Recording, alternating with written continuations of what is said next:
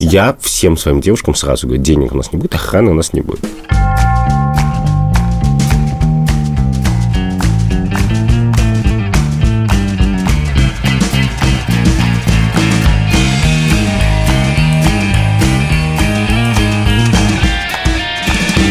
Привет! Это подкаст «Так вышло». Я Катя Крангалович. А я Андрей Бабицкий. Здравствуйте. Каждую неделю, а иногда и чаще, мы с Андреем спорим по разным этическим вопросам, а иногда даже не спорим, а пытаемся что-то вместе понять. И сегодня я уговорила Андрея, он не хотел я поговорить не хотел. об интервью Меган Маркл и Гарри Поттера. Меган Маркл и принца Гарри. А он больше не принц. Он теперь да? принц-полукровка, прости. Принц-полукровка. И, значит, Андрей не верил в то, что это кому-нибудь интересно. И ошибся. сорок девять миллионов человек посмотрели интервью Опры Уинфри. Конечно, вообще это девиз нашего подкаста. Я не верю, что это может быть кому-то интересно. И ошибся. И ошибся, да. Все вместе, девиз. У нашего сегодняшнего выпуска есть партнер Авито Работа. Это сервис для быстрого найма сотрудников для малого и среднего бизнеса. И для них мы сегодня поговорим не только о королевской семье и о том, какая это трудная работа быть частью королевской семьи, но и о разных этических вопросах найма сотрудников. «Свадьбу Гарри с Меган» смотрел тоже какие-то десятки... человек. Если а... верить Опре Уинфри, два миллиарда да. человек. А Опра смотрела из церкви. Сидела и чувствовала магию. Я тоже смотрела. Мне кажется, что это дико интересно, потому что это последняя сказка на планете. Королевская британская. И больше, кстати, не будет, судя по всему. И больше не будет сказки. Начинаются, начинаются немецкие сказочки. Да-да-да, такие. «Братья Гримм». Да. Это как бы столкновение, и про это уже говорили, «Олд Бриттон» и «Нью Бриттон».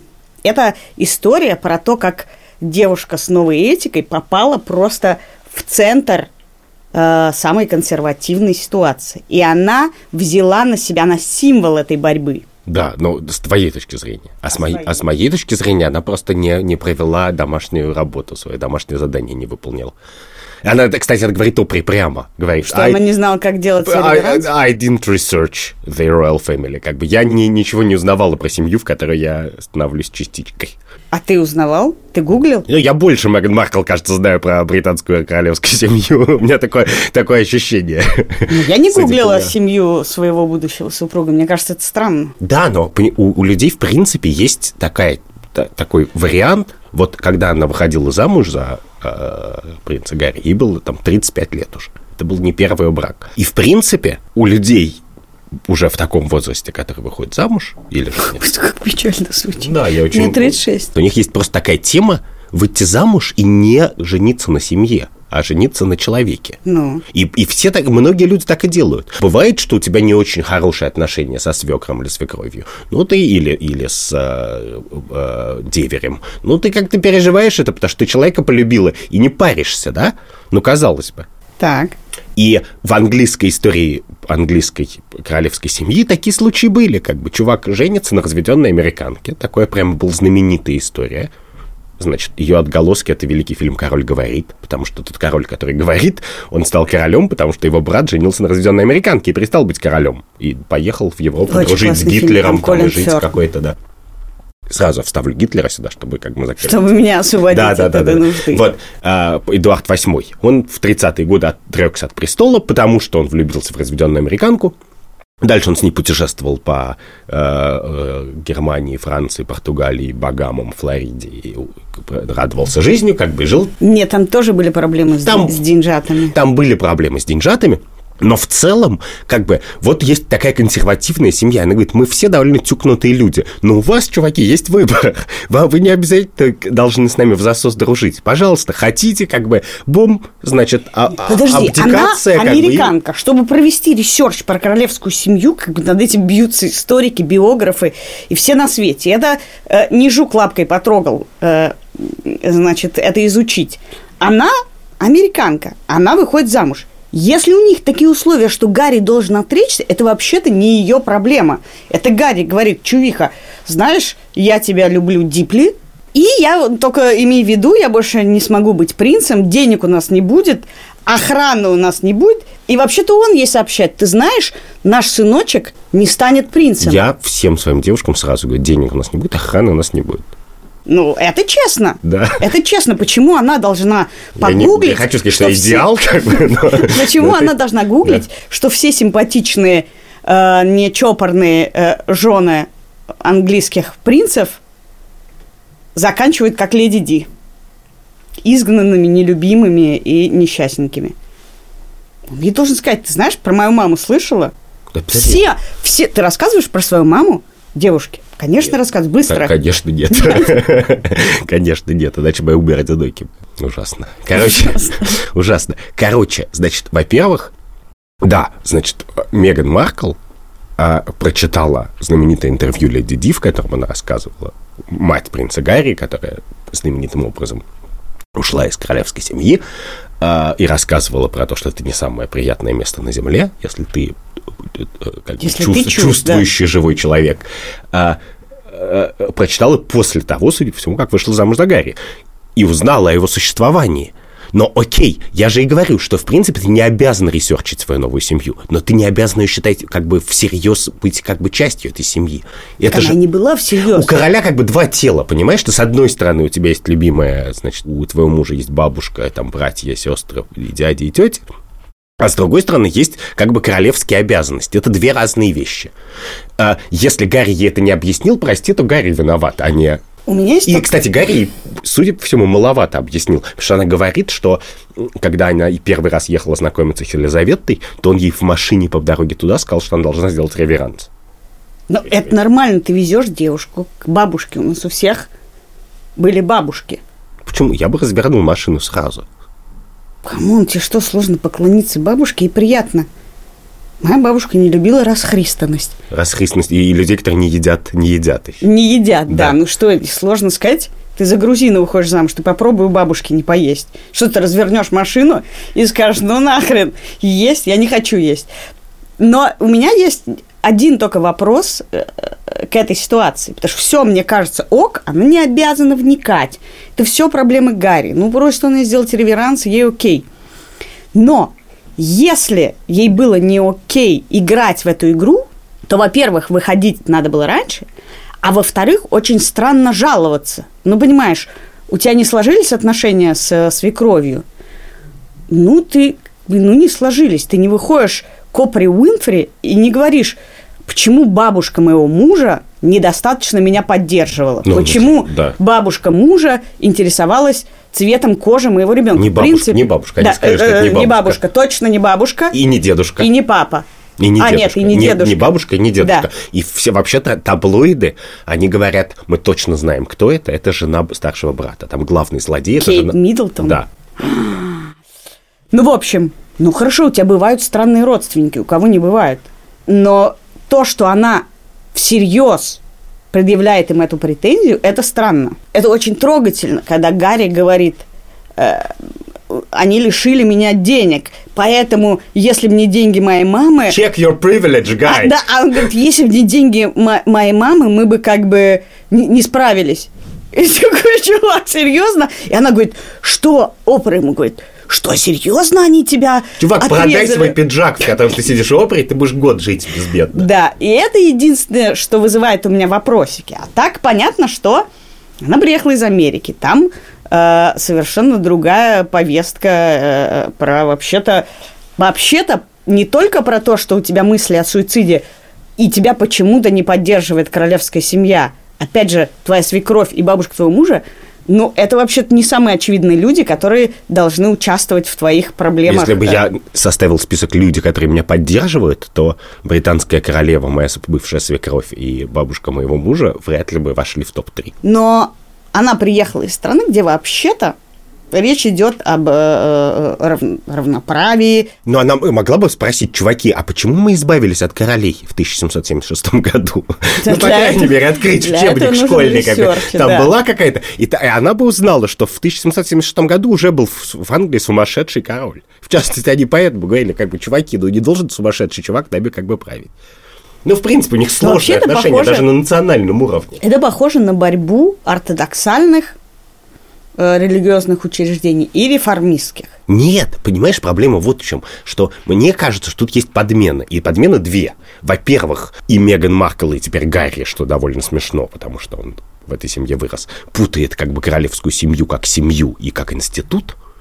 Потому что королевская... Как свою семью и как институт? И, институт. Да, королевская семья – это институт. Есть вещи, которые королевская семья не может делать не потому, что они плохие люди, а потому что, блин, они как-то пятьсот лет живут точно в таких же ограничениях. Смешно, вот если кто-нибудь смотрел сериал «Корона», который совсем не самый документальный в мире, но он дает представление о том, что вообще-то член королевской семьи – это как бы это тяжелый груз. На самом деле было бы круче, было бы круче, раз уж Маркл вступила вообще в эту игру, и вообще сделала реверанс бабушке, было бы круто, если бы она надела корону и сказала бы, ну вас нахрен, я как бы, со мной Новая Британия, и как бы давай э, отжимать корону. Но, это было бы круто, но, кстати, она бы вступила в борьбу, и дальше можно было бы уже... Но есть, есть, кстати, в Канаде люди пишут, как известно, Канада – это часть британской короны формально. И формально королева как бы назначает избранного премьер-министра Канады. И в Канаде уже есть колонки, что давайте уже как бы мы... В принципе, в Канаде написано, в Конституции Канады есть слово «монарх», но там не написано, какой это монарх. Давайте Гарри сразу фигакнем. Да, поэтому, возможно, Маркл, они... Маркл надо назначить. Да, возможно, они уже этим занимаются. Да, но там есть еще одна подмена, которая состоит в следующем, что... Предполагается, что могу... всесильная, могущественная королевская семья как бы замочила бедную Маркл. Вообще, но я-то знаешь, это вижу ровно людей... наоборот. Знаешь, сколько людей ждут, пока бабушка мужа как раз будет скакить и достать ее квартира? Да? Конечно. И муж говорит, ну ничего, у нас будет как бы... У нас будет дворец, сейчас бабушка, она плохо себя чувствует очень. Но, и все будет. Как, как ведущий этического подкаста, ты должна сейчас как бы это осудить плохо, это. Это очень плохо. Да, да, да, да. Вот, спасибо. Дай бог бабушке здоровья. Да, но главное... Чтоб под... до ста двадцати, как говорится. Но главное, но главное, конечно, что подмена стоит в том, что предполагается... что Меган Маркл такая несчастный человек, маленький, как бы угнетенный класс, который подавлен всесильной монархией, но я-то это вижу ровно наоборот. Меган Маркл дружит с Опрой Уинфри, который самый могущественный человек на земле. Ее поддерживает Байден и Белый дом, буквально пресс-секретарь Белого дома ее поддерживает. Ее поддерживает вся, блин... А поддерживает в чем? Во всем, во всем. Нет, под... вот у меня вопрос, в чем смысл? Мы знаем, что люди говорят... о харассменте, об абьюзе, о каких-то расовых проблемах, чтобы изменить эту ситуацию. Нет. Вот ее цель в чем? Я думаю, что ее цель, как всегда, просто her side of story, как бы рассказать историю своими глазами. Но дальше вопрос, кто вызывает сочувствие? И поскольку большая часть истории построена на том, что она, ну, в некотором смысле, она как бы жертва угнетения, эмоциональной недоступности королевской семьи, у нее были, значит, суицидальные мысли, ее в этот момент не поддержали, но надо сказать, что, судя по интервью, она с суицидальными мыслями и как бы поддержкой пошла не к королеве, она пошла, типа, в эйч ар-отдел Букингемского дворца. Поэтому я не понимаю, ну, во-первых, Меган Маркл объективно как бы входит в ноль целых ноль ноль ноль один процента самых могущественных людей на земле, как бы. И входит ли туда, блин, рядовой сотрудник Букингемского дворца, я не уверен. Ее любит опера, ее любит Белый дом, ее любит, значит, миллион... Публика. Да, два миллиарда англоговорящих и не только людей на земле. Земле, а, у нее все в порядке, у нее любящий муж, который, между прочим, как бы, в общем, довольно... довольно многим пожертвовал. Многим пожертвовал ради нее. Она абсолютно защищена. Поэтому люди, которые говорят, что как бы архаичные, обскурантистская королевская семья загнобила Меган Маркл, они лукавят, мне кажется, потому что в современном мире Меган Маркл человек гораздо более могущественный, чем королевская семья. У королевской семьи есть очень понятные обязательства, потому что это политический институт. Вот в тот самый день, когда вышло интервью Опры, был Commonwealth Day, День британского содружества, содружества наций, в котором пятьдесят четыре страны. И британская королева выступала по зуму, значит, и там сидели, значит, все главы всех этих пятидесяти четырёх стран, в которых живет больше двух миллиардов человек. Индии, Пакистана, в Новой Зеландии какая-то очень левая, прогрессивная премьер-министр, там, примерно нашего с тобой возраста. Они все, они за что-то уважают Елизавету, то есть не говорят, Елизавета произнесла какую-то красивую, в своей, как бы в взрослом очень возрасте, как бы произнесла очень хорошую, милую речь про пандемию, про то, как, значит, загнали. Но очевидным образом, что она это сделала не потому, что, значит, она гонится за дешевой славой, а потому что у нее есть большая политическая ответственность, за которую, на самом деле, она не то, что сказать, получает огромные бонусы, а которые она получила по наследству, ну, как-то несет. Но надо войти в положение, как бы, людей, особенно если он, эти люди твои родственники. Но интересно, что по сериалу «Краун» мы как бы не знаем всей правды. Королева тоже довольно многим пожертвовала. К- она конечно. Пожертвовала своим семейным каким-то благополучием, потому что был Филипп, она его любила, и тут там есть такая важная сцена в первых сериях. А я посмотрела Три. немного, немного, потому что я смотрю с сыном, и у нас мало quality time, чтобы смотреть ее. Когда она выходит из самолета, возвращаясь домой, э, уже, значит, очевидно, королевой, но еще не назначена. И как отжимают Филиппа, и она выходит и принимает решение, что ну вот, ничего не поделаешь. И получается, мы имеем дело с рядом людей, каждый из которых на самом деле совершил жертву. Кроме Гарри, который вообще-то более-менее всю свою юность жил как хотел. Ну как хотел, подожди, он, он тусовал, тоже служил в Афганистане. Он служил, ну, подожди, но он секунду. Тусовал но много. Но я бы не полетел его... вертолетчиком в Афганистан. В том-то и дело, что вы, эта королевская семья, она всех, на самом деле, как бы все, это люди, которые все очень долго жили как бы под огромным суперэго, как бы, что они не могут, значит... Да, но тогда получается, что он... Как в сериале «Анортодокс» на Netflix. Он как девушка, которая бежит из религиозной семьи, из ортодоксальной. Значит, мне вообще кажется, что они должны напирать не на то, что они несчастные жертвы э, какого-то э, королевского абьюза, а что у них дико интересная история, что это кинематографическая история, как они постепенно... Я не знаю, сколько, впрочем, понадобится лет, чтобы они обнищали в действительности. Даже, даже если они разводят будут... курочек, ты знаешь это. Они начинают продавать э, бройлерных курочек. И как бы эта история просто американская мечта. Они бросают все и начинают новую жизнь. И вообще-то у них есть возможность сделать ее невероятно кинематографичной и завидной. И так, чтобы они стали звездами. Они уже стали звездами. Но эта идея, что они напирают на обидки... Она, мне кажется, странная. Она, да, она кажется, вообще, мне кажется, не, не, не очень для взрослых людей. Ну, камон. Хотя я им очень сочувствую, потому что очевидно, что для них это драма. И они, в том числе, они продали права Netflix и что-то там Spotify на какое-то взаимодействие с их историей. Но меня смущает, что они очень привилегированные чуваки, все равно топят за культуру жертвы и страданий, и то, что там тоже присутствует вот это, значит, расовый вопрос, который вообще для меня дико странный. Какой-то человек из королевской семьи один поинтересовался, какого, какого цвета кожи будет у их ребенка. А в чем проблема? Сколько, сколько ты знаешь людей, у которых есть старший родственник расист? Я все мои друзья такие, как бы. Ну, во-первых, все знают, что всегда нет, есть дядюшка подожди, за столом, ну, который была... скажет, как бы, опять приехал на Яндекс.Такси, тебя, значит, эти самые... Да, не надо, не говори это слово. Да. Но вообще-то, если бы я была... рожала бы ребенка от мулата или от темнокожего, мне бы тоже было интересно, какого цвета кожи будет у этого ребенка. Но и главное, что он действительно один из. Даже если он принц Чарльз, или даже если он Кейт Миддлтон. Жена, прости, брата твоего мужа. Это вообще какая-то седьмая вода на киселе, и ты вообще-то можешь и ненавидеть, и презирать, и, значит, делать все что угодно. То, что они приплели расизм, дико актуальную тему в Америке, ну, которая сразу поднимает волну. Хотя они, конечно, натянули ее. И проблему э, психического здоровья, которую тоже очень странно.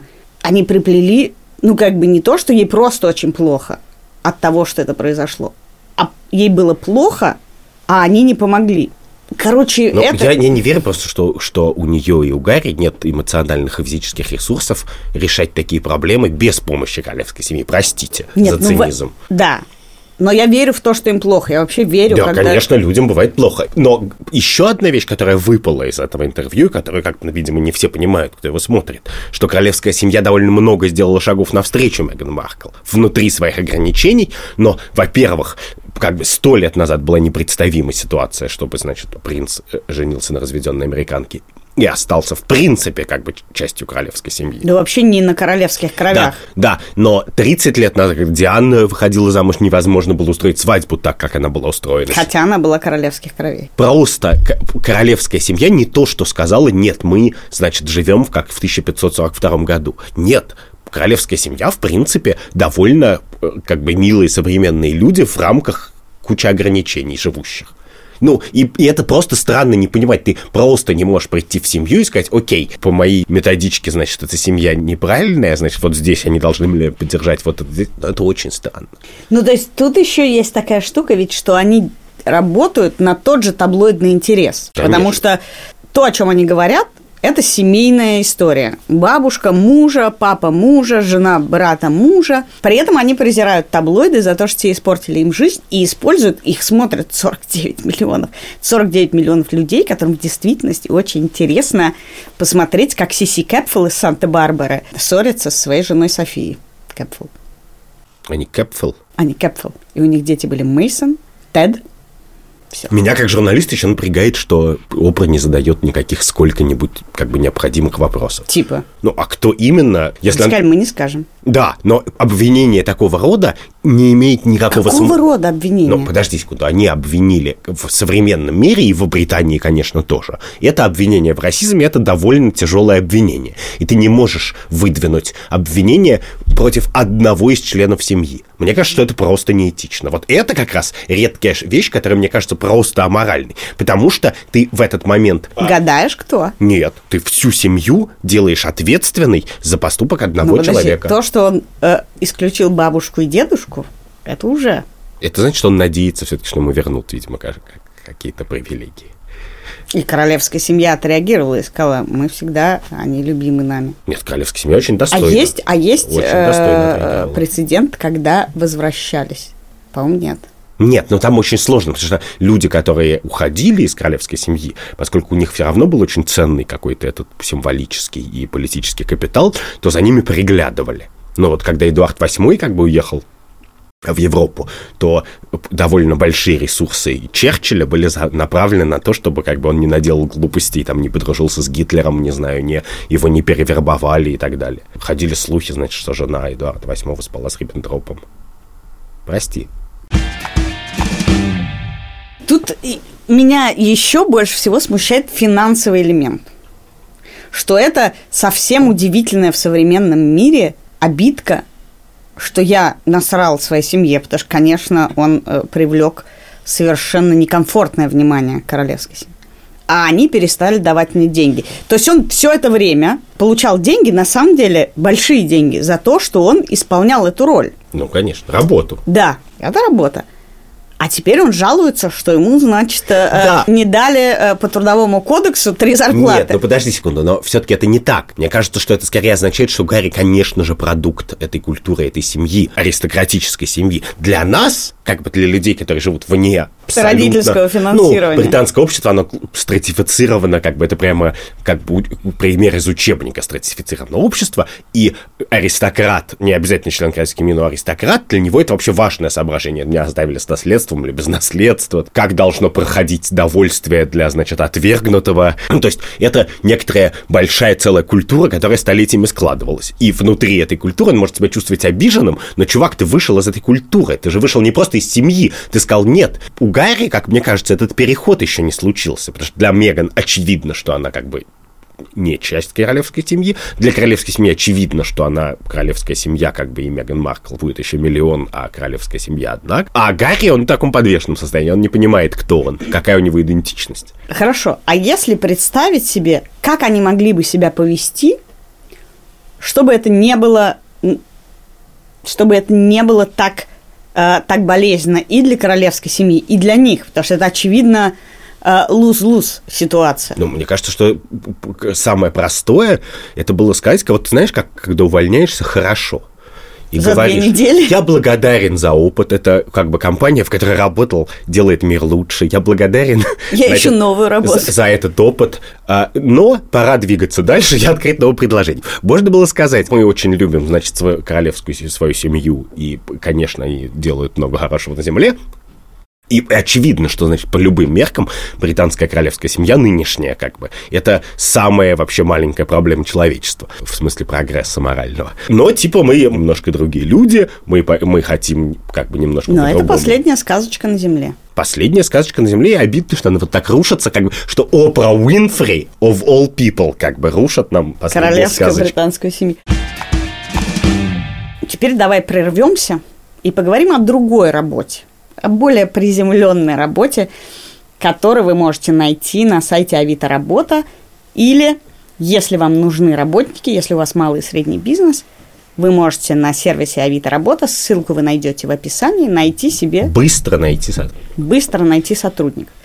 А обсудим мы с тобой вот какой этический вопрос. Если ты ищешь сотрудника и вешаешь объявление, и тебе приходит сотня резюме, и, например, на третьем резюме ты понимаешь, что вот он идеальный кандидат, ты уже даже встретился с ним, поговорил, и все, ты готов его нанять. И у тебя остается девяносто семь. Должен ли ты ответить на все резюме и вообще их изучить, если на самом деле они тебе уже ни зачем, и эти кандидаты уже заранее обречены, ты знаешь это? Я никогда так не делаю. Я... Нет, мне, ну да, мне кажется, что э, обязанности в принципе отвечать на все резюме обычно нет, особенно если это типовая работа, потому что, ну, ты представь себе человека, который тебе резюме посылает, если он хочет попасть на типовую работу. Ну хорошо, он хочет быть официантом, и он не понимает, а почему... Я не подхожу. Ну, потому что предполагается, что если человек хочет на работу, которую можно много где найти, у него есть резюме одно, которое он копипейстом посылает в сто мест, и, соответственно, не то, что он делает много специальной работы, чтобы тебе написать это письмо. А ты не можешь тогда в ответ сделать копипейст? Э, спасибо большое, мы уже нашли кандидата, но если нам еще понадобится подобный сотрудник, будем иметь ну, вас в виду. Это, это хороший тон. Мне кажется, что это не обязательно в случае типовой работы. Мне всегда кажется, что если, если ты получаешь не типовое письмо, то на него в любом случае надо ответить. Если тебе почему-то написали, ну, например, просто же бывает, что ты не ищешь даже сотрудника, а тебе просто, ты где-то работаешь в каком-то, вот, я не знаю, у вас, наверное, в студии либо-либо так бывает, что ну, вам нас, пишут... к сожалению, в основном так бывает. Да. Нам что, стыдно перед нашими... Что люди пишут вам письма, дорогие, вот, да, но если вам пришло какое-то клевое письмо, вы все равно не ответите. Да. Потому что оно клевое. Да, но получается, человек что это в него такой силы. Снобизм. Если тебе написали не клевое письмо, бывает часто, когда тебе пишут вместо Екатерины «Здравствуйте, Елизавета», и дальше явно копипейст. И тогда я отвечаю всегда, что я не Елизавета, пишу, что ее, извините, случайно, но я уже не отвечаю, потому что я считаю, это повод не отвечать, в принципе. И это получается снобизм. Если вы написали э, «доброго времени суток», то типа не надейтесь, что мы вам ответим. И, кстати, это правда. Ты когда-нибудь отправлял резюме на вакансии? Ну, неизвестные. Да, наверное, да. Со мной тоже бывало несколько раз, наверное, когда я рассылала резюме. И когда тебе не отвечают, то ты находишься в расстроенных чувствах. Ну, это правда. Но, с другой стороны, ты не имеешь... на самом деле, право на эти расстроенные чувства. Не, не имеешь права, это плохое слово. Да. Ты, да, это плохое слово не потому, что я этого не имею или не имею в виду, а потому что это просто, если ты ищешь что работу... Нет оснований. То, нет, если ты ищешь работу, то твоя задача найти работу, а если ты будешь расстраиваться из неотвеченного письма, то ты как бы никогда не найдешь работу. Да, но тебе надо понять. Может быть, у тебя недостаточно, не знаю, яркое резюме. Может быть, ну, что угодно может быть, и ты должен пытаться понять. Потому что есть резюме, потому что я несколько раз отправляла резюме и много раз, на самом деле, их получала. И ты открываешь, и там человек пишет, не знаю, какую-то дичь, знак зодиака, количество детей. Я понимаю, что для каких-то корпораций и эйч ар это важно, хотя, мне кажется, можно не сразу выдавать эту информацию, когда тебе уже заинтересовали. И говорит, фотографии. Я всегда очень странно реагирую на резюме с фотографиями.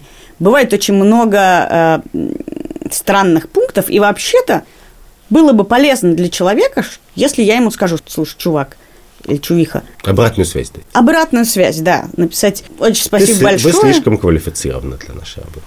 Но... Так это. Вот. Мне так однажды ответили. Overqualified? Да.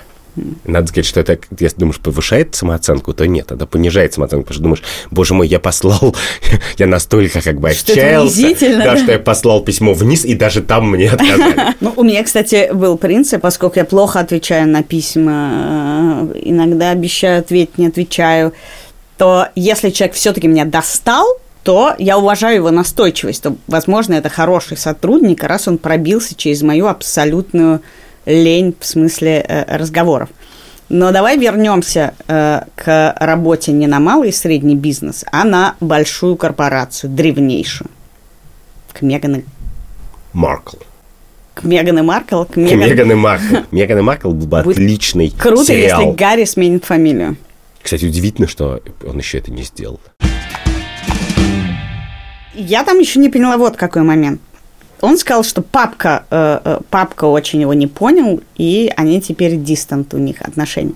И старший брат там вообще... Ну, старший брат, да. Ладно. Но папа, он любил всю жизнь Камиллу.